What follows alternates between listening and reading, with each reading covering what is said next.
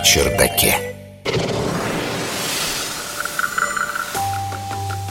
Знаете, что такое парадокс чайного листа?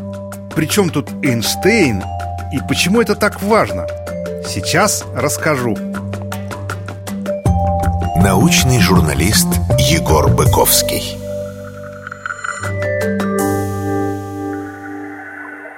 1926 году Альберт Эйнштейн представил доклад для Прусской академии наук, который посвятил закону Бера. Эффект Бера – это, знаете, такая штука, согласно которой в северном полушарии реки, текущие с севера на юг или с юга на север, больше подмывают правый берег, а такие же реки южного полушария – левый. Это из-за вращения Земли происходит – так вот, Эйнштейн в том же докладе рассказал и о явлении, которое позже назовут парадоксом чайного листа. Он связан с законом Бера. Так в чем же заключается этот парадокс? Если заварить в кружке листовой или гранулированный чай, а затем размешать ложкой, вот попробуйте сами, чаинки начнут вращаться у центра, чего с точки зрения физики быть не должно. Согласно физическим законам, под воздействием центробежных сил чаинки должны, наоборот же, прижиматься к стенкам чашки, ведь при вращении в жидкости частицы всегда стремятся к стенкам сосуда. Что же, по мнению Эйнштейна, происходит в чашке? Когда начинается перемешивание, создается что-то вроде баланса сил. С одной стороны, центробежная сила как бы выталкивает частицы жидкости наружу, а с другой, за счет силы трения между водой и стенками у края чашки появляется градиент давления, который возрастает от центра к краям и давит к оси вращения. В общем, получается, что в чашке есть центростремительная сила, не только центробежная. Вот такие дела. Спрашивается, зачем же я рассказываю про Эйнштейновский парадокс чайного листа – а потому что сегодня этот парадокс применяют в самых разных областях науки. Наука на чердаке.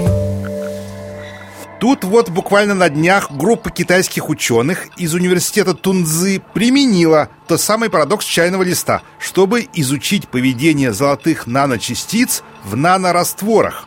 Чтобы продемонстрировать наш парадокс на наноуровне, ученые измельчили наночастицы диоксида кремния размером 50 нанометров, а после поместили их в специальный нанораствор. Ну и оказались правы. Измельченные наночастицы в наножидкостях вели себя так же, как чаинки в чашке – то есть подчинились парадоксу чайного листа. Когда же исследователи в качестве наноматериала взяли наночастицы золота, при перемешивании парадокс чайного листа привел к неожиданному эффекту сверхбыстрой агрегации, то есть объединению элементов в одну систему, в результате чего из частиц золота сформировались аэрогели – получился материал чрезвычайно высокой частоты и высокой степени кристалличности. Это при простом перемешивании, друзья, представляете? Просто помешал и получил суперматериал, прекрасный аэрогель. Сами ученые уверены, что это пригодится в дальнейшем в химическом производстве, при фотокатализе, романовской спектроскопии и прочих штуках.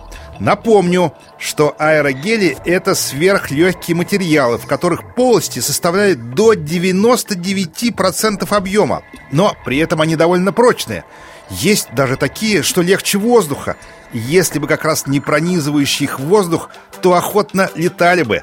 Может быть, ученые научатся строить такие материалы, просто помешав ложкой в чашке. Вот было бы неплохо. Наука на чердаке.